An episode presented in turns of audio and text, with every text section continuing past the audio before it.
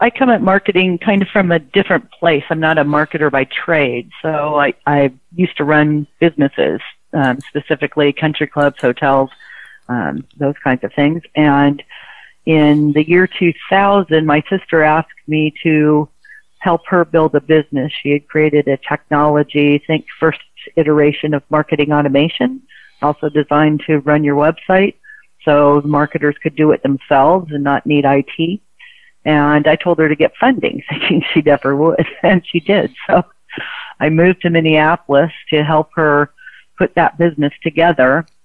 And what happened was, if you think back in the year 2000, companies basically had brochure websites, right? They'd taken their print brochures and turned them into their website. And so they'd move those websites into the new technology and they'd say, well, nothing changed. It's just the same as my old website. And so I started looking at them and thought, Jesus, terrible. And started rewriting their websites, helping them redo their content to become more customer focused. And where that came from is I have a degree in English literature and I'm a fiction writer as a hobby. I've written five different novels and so I, you know, kind of understood how to put things together from a more personal perspective. So I started doing that and the demand became so high that in 2007, I was tired of living in the snow in Minneapolis, being a wimpy California girl. So I moved home and became a consultant. And uh, within a couple of months, an agent, a literary agent, reached out and asked me if I could turn what I write about in my blog into a book. And it just kind of all took off from there. And so essentially what Marketing Interactions does is create personas and persona driven content marketing strategies along with some content depending on who I'm working for um, for enterprise companies mostly, um, a lot of tech companies because that's how I got involved um, from the beginning. I so that's what I do, and uh, it's really fun. And who would have thought you could find something that you absolutely love that you could make money at turn into a business? What would you say are the typical marketing challenges of an enterprise? One of the challenges with enterprise companies is that they're kind of behemoths and they're they're slow moving, you know, and so I may work with one team who never talks to a bunch of the other teams. I've worked on projects where I've actually introduced the demand gen team to the social media team, you know, because we needed to coordinate. And so, and it's hard to get things to shift, you know, so I've worked with a lot of um, product driven companies that are trying to become more customer centric and it's a really tough shift to make. And so they'll start and then, you know, the executive team will look at things that are not like they're used to and push back and so it takes a lot of effort to shift some of these things. And even if the team I'm working with um, does a great job at creating personas and demand gen programs that engage and all of that, if the rest of the company isn't following along, you know, the impact is minimized. And so those are some of the, the challenges that I face. But, uh, you know, every once in a while I take on smaller companies. Right now I'm working for one quite a lot, and it's a lot of fun because I get to interface with the whole company. So I work with the CEO and the VP of sales and the CTO and you know the marketing team and all of them, and I get to actually see things come to fruition. Where for a lot of my clients, I create personas or strategies, and then I'm not around when they execute. So it's fun every once in a while to build in some of that, so I'm actually still hands on in the whole thing.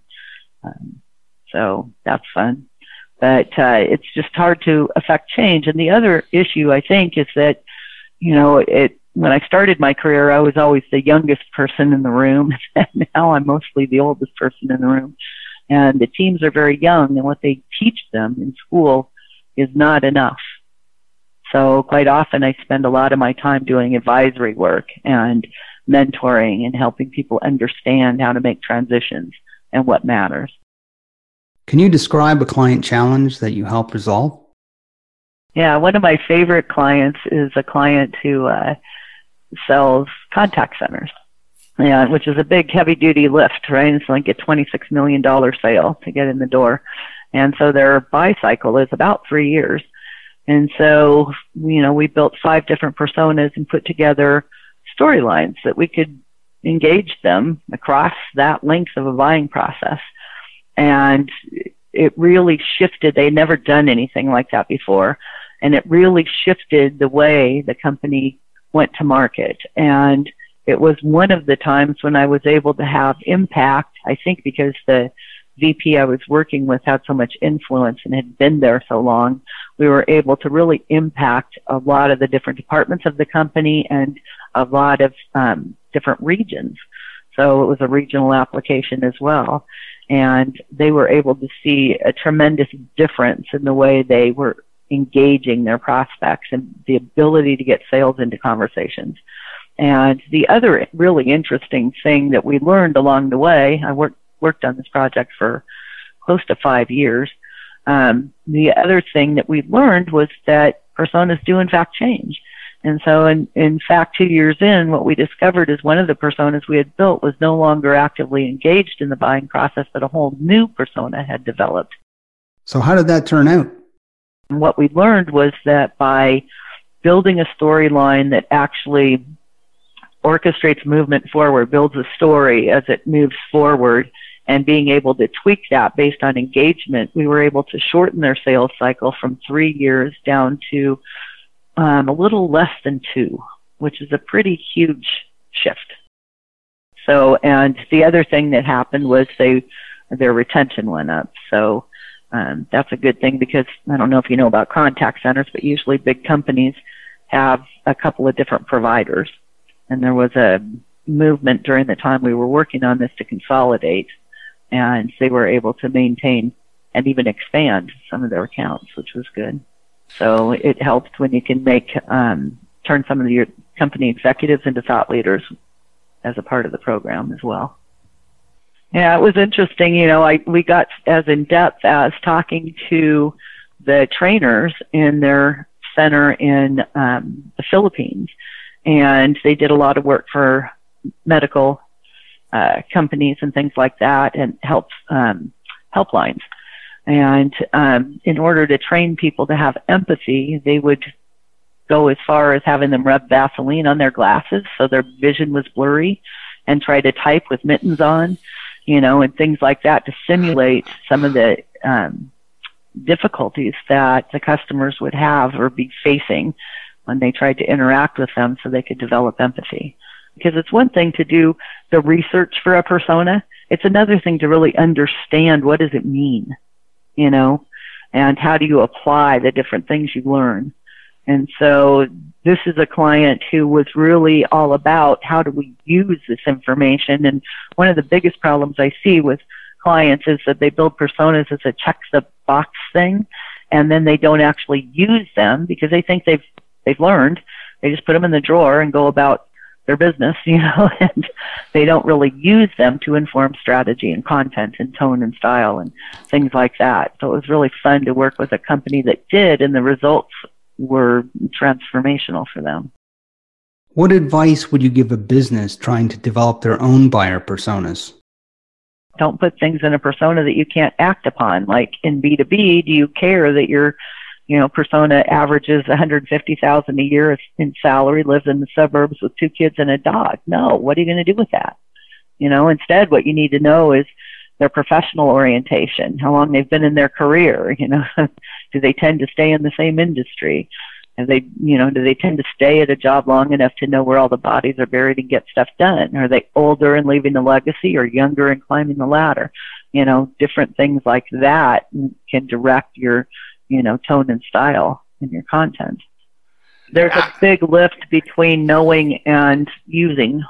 What do you think the biggest marketing context, challenge you know? is for most B2B companies?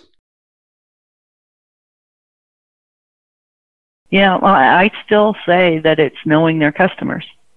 So it's, you know, it's a big challenge. I mean, when you look at who's using personas, I just saw a report that came out recently that 45% of B2B companies say they're using personas. 45%. That's not very good, you know, but, uh, the, when you look at the research that comes out year after year after year, still the biggest challenge is how do we engage our buyers, you know, and as, as things shift and it becomes harder and harder, and to, unless they really know what's relevant for their customers and understand them, they are not going to do much better at engaging them. And so, you know, you look at the challenges they face and it's, you know, how do we reach them? How do we engage them? How do we write the right content for them? How do we know what they care about? Well, talk to them, you know, build personas and don't just build them once. Continue to evolve them, just like the example I shared. And this has happened in several clients where we built a slate of personas and six months or a year later or whatever, we found that either the persona um, group changed, somebody in the group changed, or the main, you know, main thing about a persona changed. For example, in one company, we had a persona for a, for a CFO that was very concerned about um, technology and changing the way they've always done things. You know, accounting is kind of a staid process that's been the same forever. And, you know, they were afraid of that change and the risk and you know, that kind of thing. And within six months, they all knew they had to. Digital transformation was a thing. They all knew they had to shift. And so it wasn't anymore about they were afraid of it. It was about what do I need to know? You know, how do I mitigate the risk? Um, you know, and how do I move forward? And so that was a whole shift in the content strategy. One of the things I'm seeing change too is that look at the change in business model. So when I first started in this business, it was, you know, most of my clients were selling enterprise um, technology with a huge up, upfront capital cost, right? And then you sell the maintenance contract at 20% of that for three years. And so you basically have clients locked in. And now what do you have? You have SaaS, right? You have subscription. And so they can change anytime they want to. And they do.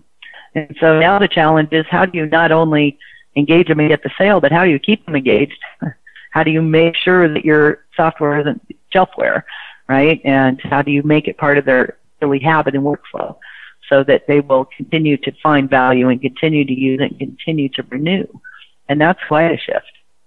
But, you know, we have a huge opportunity for CMOs to become really impactful within companies. And part of it comes with being able to prove your contribution to revenue and bottom line and everything else, which we're getting closer to. Um, but it's also about mindset clients say to me, you know, we know who our our audience, who our target market is, and they'll say it's a VP of something, and they say, so we just need the content strategy, just build that. And I said, great. What are we supposed to say to them? Why will they care? And they were like, well, you know, they're a VP of whatever. And I said, so what do they care about? What will make a difference? And they're like, well, they'll figure it out. And I said, yeah, that's why we build personas one of the things I struggle with the most is when clients come to me and say, we already have personas, so we need you to help us, you know, create a content marketing strategy. I say, great, send them to me. And they send them to me and they're not usable because they weren't built with the depth of customer insight. And so I look at them and I say to them, well, how do you use these? And said, that's why we're calling you.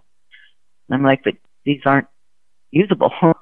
they don't have the right insights that you need. And so everybody has jumped on the persona bandwagon and claims to be a persona expert. And I've seen some of the most hideous personas ever in the world.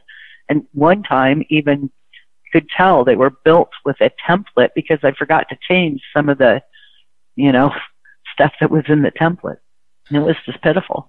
And they paid a lot of money for them and then they have to pay me again, and, which makes me feel terrible. And I have to make them do it again. But it's, you know, it's annoying to me that people are out there building them not correctly. Thanks for coming on the show, Ardath. All right. You're welcome. Thank you, Derek. Appreciate okay. it.